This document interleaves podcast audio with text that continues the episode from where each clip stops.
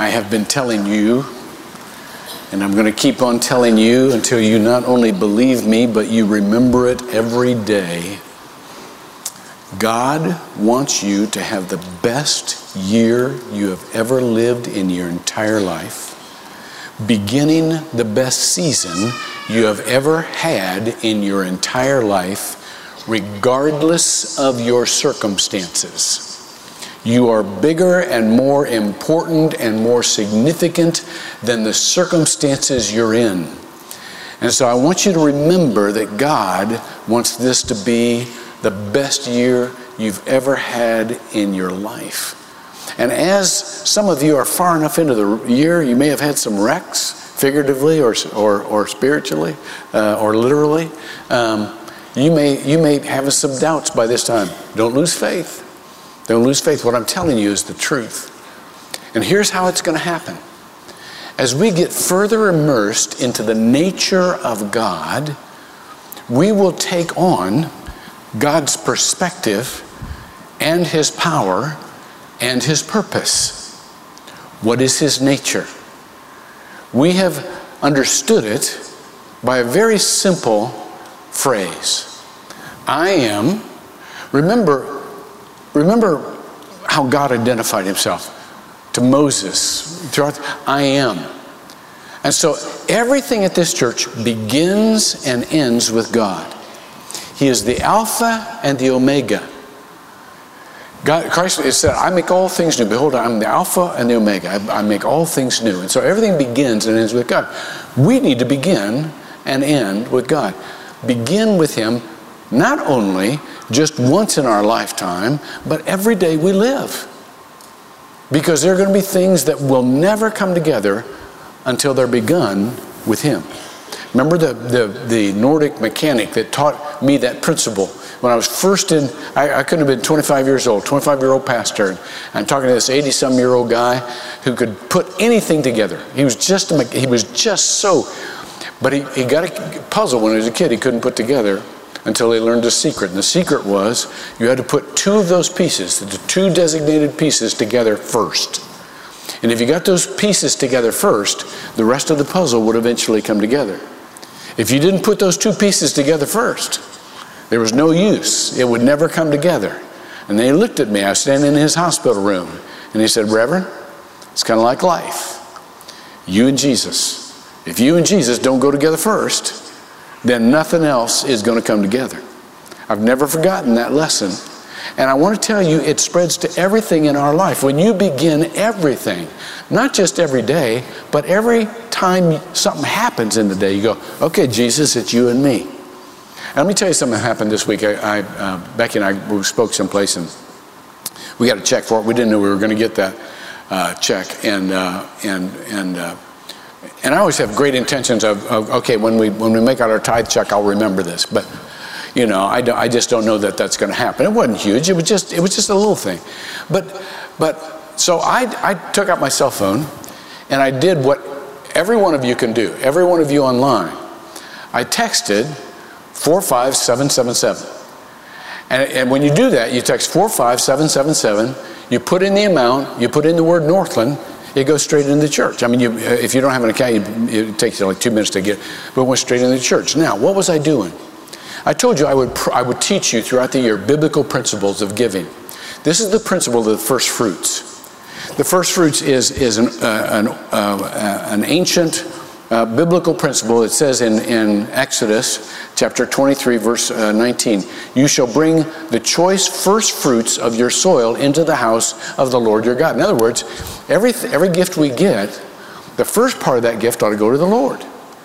And and and it and it's so much more meaningful if you can do it immediately as a way of thank you. This came from you, thank you. And so and so the point is not that God gets a certain amount of money, but He is so involved every day in our life. He's the first response we have, no matter what happens. You see? So the first principle is, and this is this will change your life, everything begins with you and God. The second principle is us. Us. God is an us. Elohim. And God said, let us make man in our image. Elohim is a plural word used in a singular sense. God himself is a relationship. And he said, and he said, let them, let, let us make them in our own image. So he made us for relationships. The only place in the Bible, in creation, where God says it's not good is when the man's alone. He says it's not good the man should be alone. Why? Because we're made for relationships. Now watch this. That not only applies to individuals, that applies to groups. Groups are made to have relationships with outsiders. Now, now, now, now let me show you. First of all, how do you build, how do you build a spiritual family? All of us know the reason that God created the church, God's, it's, it's God's plan A, B, C, and D. God has no other plan than the church. I'm going to teach you how that church takes different forms, but let's just start out like that. Because he knew we needed a spiritual family. None of us can sustain growth in Christ by ourselves. We were never meant to. All of us need a spiritual family. But very few of us have a spiritual family. Not like we saw up there, do we? Not very, not, so how do you build it? Simple principle. Us. You make your normal relationships more spiritual. You know, the people in your life every day, many of whom you really like, but there's not really a spiritual element to your relationship, and you want that because you want to love them more deeply and have something more meaningful and significant. You make your normal relationships more spiritual, and watch this, your spiritual relationships more normal. What did we just see in the video? There were just some friends that really liked each other, and they got hooked into this group that was doing church together. So they made their normal relationship more spiritual. Watch this. But there were also people in that in that group that were used to going to Bible studies and, you know, prayer groups and all that kind of stuff. But they wanted more than just a Bible study or the prayer group. They wanted a relationship that they could fall back on and depend on every day. They wanted to do life together. They wanted their kids to have spiritual relationships so that they had a spiritual family as well. And so they made their spiritual relationships more normal. You get how this happens? Now, every one of us can do that. Every one of us can do that. So we build a spiritual us. Now watch. Don't stop there. Why do we do that? Just so that we can hang out and be more holy? No, you know what? If that were the purpose of your life, God would kill you right now. Uh, and let me tell you why. If you've already got a spiritual relationship, it's even going to be better in heaven, so why are you sticking around here? No, you've got a purpose. You have a purpose. And it is for those who are not yet included. That's why we're still here. For, to include those who are not in, we're here still here for them. For them that are not yet a part of us. Because this is the nature of God. What is the, what is the best known verse in all the Bible? John three sixteen. How does that start out? For God so loved Christians. Oh wait, no, wait. That's not how it starts out. For God so loved those who loved him. No, that's not it. For God so loved the world. That's it. Cosmos. God so loved the world. Are we to stop with our own group? God didn't.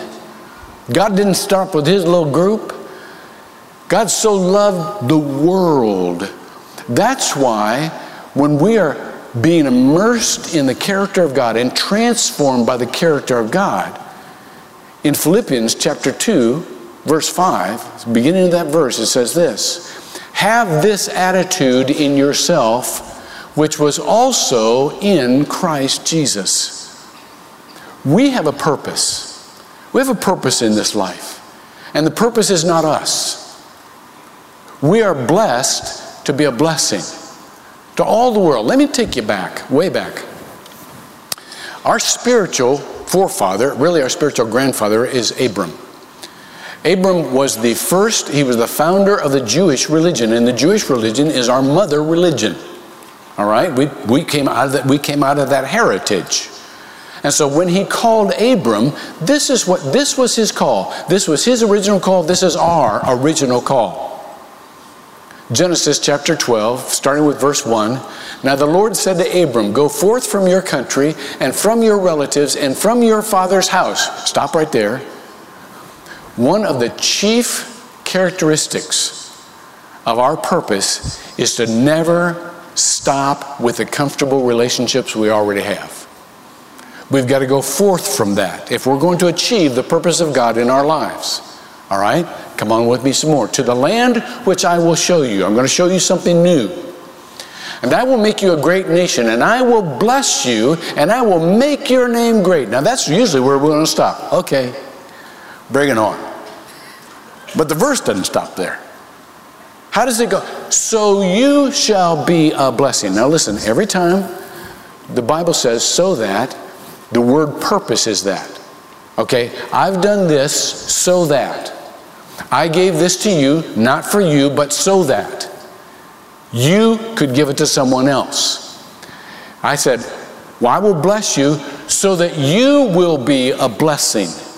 And I will bless those who bless you, and the one who curses you I will curse. And in you, look at this, all the families of the earth will be blessed. Now, how's that going to happen? Is that going to happen with an organized church that meets in a building? No. Not going to happen like that. Like that. You know, that, you know, you can stick all the follow me to Northland bumper stickers you want. Nobody going to follow you to Northland. Okay? Hate to break it to you. You're just wasting paper and a good bumper. All right? Not going to happen. No, we, we go out. We go out because we want every family there to have what we have. But in order to do that, we've got to make adjustments. We've got to make alterations in our lives. Sometimes literally. Let me tell you what happened to us this week. I hate to shop. I hate to shop. Like most men, I just, ugh, you know, and Becky's always saying, hey, your suits are looking bad. They're shiny. I got to get you. Ah, yeah, whatever. Ah. So anyhow, for Christmas, she ordered me a new suit and a jacket. And and it came, and they're real nice, but they didn't quite fit right. So we took it to the tailor lady, and and uh, and and I had a jacket that was kind of pulling at the seam, and uh, so we took that one to get repaired too because it's a nice jacket. So she she pinned up the suits and she she got them all pinned up, and then I put on the jacket. I said, I got a little rip back here. She looked at she she looked at it. She said, can I ask you a question? And I said, sure. She said, do you hug a lot of people? I said, I do. As a matter of fact, I do. She said, listen what I'm going to do. She said, I'm not just going to repair that seam. I'm going to let out the back of your jacket just a little bit so you have hu- room to hug people. I'm going to give you hug room in your jacket. Listen, I ain't done yet. I ain't done yet. She said, I want you to put those two other jackets back on. And Becky was with me. She said, hug your wife. So I love this part. So she remeasured them. I am literally altering my clothes so that I fit you better. That's just... Listen, not to be not to be too punny here, but but either we alter our lives to include others, or we come apart at the seams. Because because we got to make adjustments. We got to make adjustments. We can't be just like we were. And that's why it says in Philippians chapter two, verse one and two, therefore, if any if there's any encouragement in Christ, if there's any consolation of love, any fellowship in the Spirit, any affection and compassion, make my joy complete by being of the same mind, maintaining the same love, united in spirit, intent on one purpose. Our purpose is not us. Our purpose is them. And so therefore, here's what we have to pay attention to. We have to pay attention to doing something that doesn't seem natural, but it will after a while. We'll see it after, we'll see it after a while. We have to reverse the pattern of our culture. We have to reverse the pattern of our culture. Our culture is, and really human human inclination is, I just want to hang around people like me. I want, I want to hang around with people who agree with me. I want to hang around people who look like me. I want to hang around people who watch the same T V shows I watch. I want to, I want to do that because it's most comfortable. The problem is that's not God's plan for your life. Not for, not for you, giving you purpose. Now, now, now, now let me say this again. You are here. Each one of you is here because A, you have a purpose no one else can fulfill. If you did not have a purpose no one else could fulfill, or someone else could fulfill, God would take you out like that. Because, because you, who needs you? So you're still here because God needs you to fulfill a certain purpose, all right? And He's putting you in certain places and certain relationships for a purpose. Secondly, you will never be fulfilled until you understand what that purpose is, or you experience the fulfillment of that purpose. Okay? And so this, this is what's, what's important. Part of that purpose is to include someone that's not included. That's what love is. God is love. Love is always about the other person. Always. But the world says this. No, it's all about you. So you got to reverse the patterns. I, I, I told you before, I like Hallmark movies. I just need a little happy in life, you know? There's so much tragedy, and I, you know, I just, I just need to, I can't watch news anymore, got to turn on a Hallmark movie. Because Hallmark movies kind of generally end up happy. But I figured out this week, there's another reason I like Hallmark movies. Because there's a formulaic pattern to practically every one of them. They're practically everyone about love, falling in love, and you can guarantee the first part of that movie, there will be people who don't like each other. What happens? Those are the very people who end up together, who decide they really love each other, you know? Every time you start out with somebody angry or hateful or even indifferent, I'll turn it back, I go, oh, they're gonna end up together. And they do. I decided that's the reason I like it, because, you know, Jesus said, love your enemies and and and and and be with those who you've not. What credit do you have if you just get along with people who get along with you? Everybody can do that. No, be with people who are different than you. You've got to think. Now, it says this in Leviticus chapter nineteen, verse thirty-four. This does not come normally to us. But the Lord says, the foreigner residing among you, every one of you, and I'm not talking about ethnic or country, or I'm just talking about somebody who thinks foreign to what you do. They think differently than you do. It can include those other categories, but they, the foreigner residing among you must be treated as your native born. Love them as you love yourself, for you were foreigners in Egypt. I am the Lord your God. You understand what God's doing here?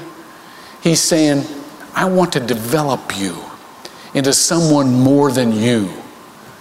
And in order for you to achieve your purpose in this world, this is what it says in, in Philippians chapter two, verses three and four.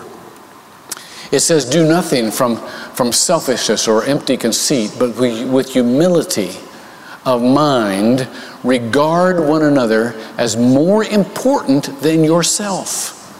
That's the definition of love, by the way. I'm fulfilled when you're fulfilled. I'm happy when you're happy. I achieve when you achieve. That's the definition of love.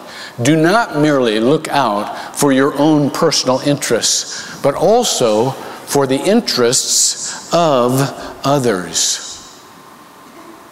There's a whole group of people who God wants to develop our heart for, that are just not included, especially not included in His family, in His church.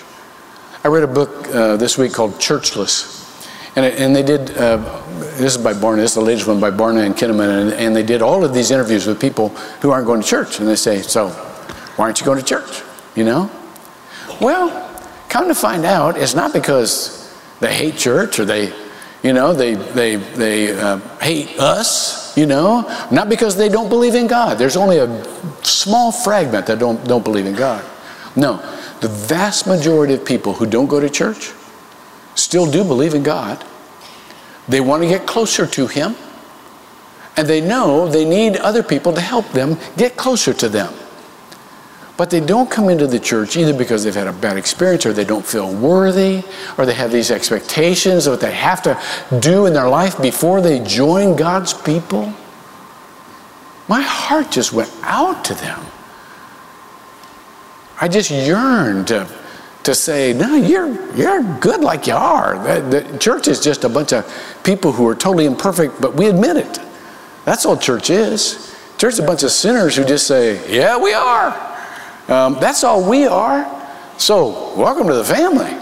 Now, having said that, I know that most of those will never come into a building. That's where God, the distributed church plan, kicks in. But let me let me just let me just say once more: when God looks at you, He wants to develop you, and He wants to develop His church into something that can withstand the changes that are ongoing in this world. Because if you only think like you, or with people just like you, when change comes about, that relationship may well be destroyed because you haven't got the wherewithal to see it from any other perspective. You remember, you remember how, how God, why God created the woman for the man, right? It wasn't just so that he could be happy. It's so that he could have another perspective. You remember? He created all the animals. The man was looking for a date in all the animals. He kept naming the animals, aardvark, you know, but there was not found one suitable for him. In other words, he was looking for a date, but there wasn't one enough like him to be intimate. Some of you single people know perfectly well what I'm talking about here.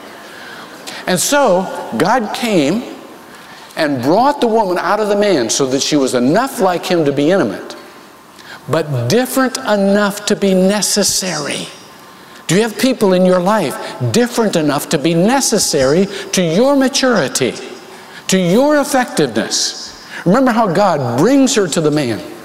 In an ancient replica of the wedding ceremony, the father brings the bride to the man.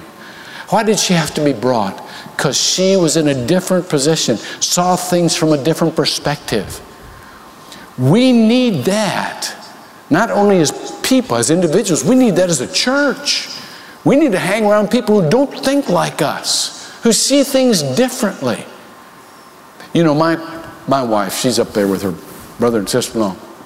Don't worry, she's a biology teacher, biologist. One day she came home from uh, teaching, this is years ago, and she said, um, Hunter, do you know how uh, uh, plants uh, replicate? I said, no. She said, well, let me show you. This is really interesting. And uh, she said there's two ways. One is that plants, most plants have the capability of pollinating themselves. They, they grow pollen and they can pollinate themselves and therefore reproduce. It's called selfing. All right? Selfie, selfing. I, I, I got to tell you, there's all kinds of sermons to preach here, but I won't go there. Selfing.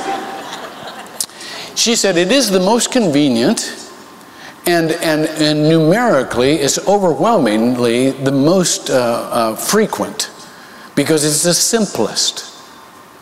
But there's a problem. When you self, when you, when you self, when you replicate simply who you are, then you only have the wherewithal to operate in the climate and in the surroundings you've al- always had. Now watch. What's the other one? Most of you know this. Hybrid. You, pollen comes from another plant that is enough like you to be intimate, but different enough to be necessary. And that pollen, whether it's brought by the wind or by bees, I'm pollen, I'm pollen, come to this plant, or by birds, and the pollen lands on the plant. Now watch. When it's fertilized, it has another mix Of, of genetic structure from a plant that has come in a different place, who was used to different conditions. And now this hybrid is so much sturdier and it will thrive in an environment that doesn't have to stay the same. Could I just tell you, there's the same principle with people. If you only have people who think like you do, if you only watch television programs that think like you, you know, then when everything changes, you're going to panic. You say, oh, it's all over now. World's going to hell in a handbasket. Blah, blah, blah, blah, blah, blah. When you understand different people and the fact that God is sovereign over all, and God conducts the, the, the affairs of the world, not just the affairs of our lives, then you understand, no, this is a part of how I need to, I need to think, all focused on Jesus Christ. And so we need to build relationships with people who are not like us. Jesus put it like this. I have other sheep which are not of this fold. This is in John ten sixteen. I have other sheep who are not of this fold. I must bring them also, and they will hear my voice, and they will become one flock with one shepherd. Now, how's he going to bring them in? Again, the whole bumper stick, follow me to church, that ain't going to happen. Well, you got to let loose of the building. You got to let loose of even organized religion. You got to keep focused on Jesus. Keep your eyes on Jesus. Let me tell you how he's going to bring them in. You know these people. You can build relationships with them that begin to include your faith, because that's who you are. He sends you to them. But most of them will not come into a church building because, again, they feel uncomfortable, they feel like they don't fit, or they just don't see what good it does. But here's what the church can do. It can be built around them, around where they are. The, build, the church, of course, is always focused on Jesus. But I tell you, most people have no trouble with Jesus whatsoever. It's some of us that they've got problems with, and I don't blame them. So, so, so this is what I'm saying. When he says, I'm, I must bring them into the fold, he's not talking about this one particular pen. We've got to keep expanding the size of the pen. He's talking about people who know who the shepherd is. And that comes from expanding the church. Okay, one more thing. We do this. The, the, the, in Scripture, when it talks about mercies and compassion, The, the, the, the words used there are, are, are, the, are the ancient words for bowels. Bowels. Now, most of us don't associate bowels with, with anything pleasant. But in, in, in, the, in the ancient times, the bowels were the seat of emotions. And when you felt something deeply, it was said to come from our bowels, you know? And that's the way God wants us to feel for these people who are not yet included. That's the mercy and compassion he wants us to have. I tell you, one of my favorite stories is about a fourth grade Sunday school teacher who was really good at what she did. She was good at what she did because of two things. First of all, she loved those kids. Those were her kids. And second of all, she kept them busy. There was never a moment of boredom in this Sunday school class. I mean, she had activities. They were all doing something, all that kind of stuff. And then at the end of every class, she would end it up the same way. Some of you are old enough to remember this little trick. She'd say, okay, kids, here's the church. And they'd all put their hands together. Remember this? Here's the steeple. Open the door. There's the people. They, she would do that every time. You know, that was how they, they concluded their class. Well, one day, she had just begun teaching her, her class, and they brought in a new boy. And he was just visiting, um, but he had no right arm. And she just panicked because this mercy in her did not want the other kids to make him feel bad. And you know how kids are. They don't, you don't, kids are, kids are, what happened to your arm? Where'd it go? What'd they do with it? You know? What's it feel like having only one? You know, the kids, you know, they don't mean any harm. They're just curious, for crying out loud. So she, in her mind, she said, I got to keep these people even busier than usual. So it's frantic. All the kids, now you got to go here. No, go to the football. No, you know, they're all over the place. And she was sweating it out. And finally, she had, she did it. You know, all the kids were busy the whole time. Nobody had time to talk to the kid, and the, and the, and the, and it was the thirty seconds left. And she said, okay, kids. She's breathing. She's, okay, here's the church. And she noticed David. just sitting there with one arm. But so did little Mary, who had a heart like no one else. And little Mary just got up from her place, and she went over to David, and she slipped her left arm around his back, and she put up her right hand, and she said, "Come on, David, let's build the church together." That's the church. That's the church. That's you. That's you in the world. And so, somebody's still missing. We still have a them. We need to go to them. And that's what we're going to do. You're going to find more meaning in your purpose, in purpose in your life than you ever thought possible. And we're going to do it a step at a time. But let me just give you some beginning steps here, okay? Just very practically. As we go on through the year, I want you to do this.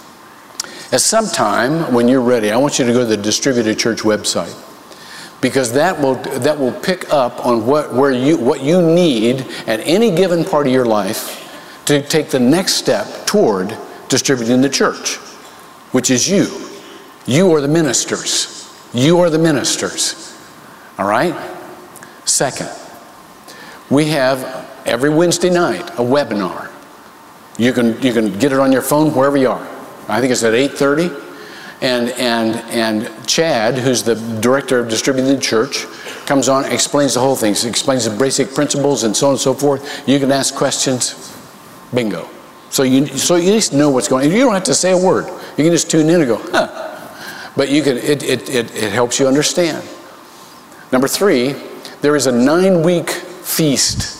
Um, this is this is kind of cool. Uh, it doesn't matter how many weeks. I, I mean, if you do three, it'd do twenty, it doesn't matter. But you've got people in your life who you just don't know how to start a spiritual conversation with. And and and and maybe they just, maybe you could eat together with them every week. Some of you have people you eat together with every week. And maybe you just one day would say, "Hey, you mind if I read a scripture while we're eating?" Most of the time people go, "Ah, no, that's okay." And then we we send you a question that you can just ask, that just starts a spiritual conversation. You don't have to take it anywhere. You don't have to convert them, but it just introduces a spiritual element to your relationship that the, that the Lord will guide from there, all right? So it's just a way to take a step. And then, of course, next week we have our Belong Seminar over at the rink where it all started out, and uh, you're invited to that as well if you want to explore what it's like to become a part of this larger family. Um, but here's what we do every time we gather. We make sure of that first step. We make sure that everyone who is listening, everyone who is in any of the campuses, has made that first step in getting them and Christ together. And traditionally, this is done by a very simple prayer where you know you have asked Jesus Christ to be Lord and Savior of your life, and you've accepted the gift of salvation and new life that he gives you. And so I want every, I want everybody to stand. And I'm going to say this prayer. And if you would like to absolutely be sure that you have Jesus Christ as your Lord and Savior, then, then it's simply a way to invite him into your life and know that you've done it. I'll say, I'll say the words three words at a time, and you just repeat them after me, okay? Just... Just where you are, all right? Everybody bow their head. And those of you who want to pray these words, pray these words after me. Dear God, I know I have sinned, and by my decisions and actions, live separately from you. I don't want to be separate from you. Jesus, I know when you died on the cross, you pay for my sins too. And you offer me the gift of salvation and a brand new life. I accept that gift. Come into my heart and live there and be my Lord and Savior and make of my life whatever you want. Amen. Now, just out of curiosity, anybody brave enough, if you said that prayer the first time, just raise your hand. We're not going to ask you to come forward. I just want to see if the Lord was working. All right? Who are we applauding for? Raise your hand if you said it for the first time. And I know we have, thank you. And I know we have people online that we always have word. I, I, I've said it too. Good for you. Keep coming back. You need family. We're your big family until you get a small spiritual family. And we'll help you through this. Go to the hub. You can get hooked up with anything, including uh, everything I mentioned here. But from here, let's go out into this world and love people right where they are for who they are. And watch what Jesus does. Amen.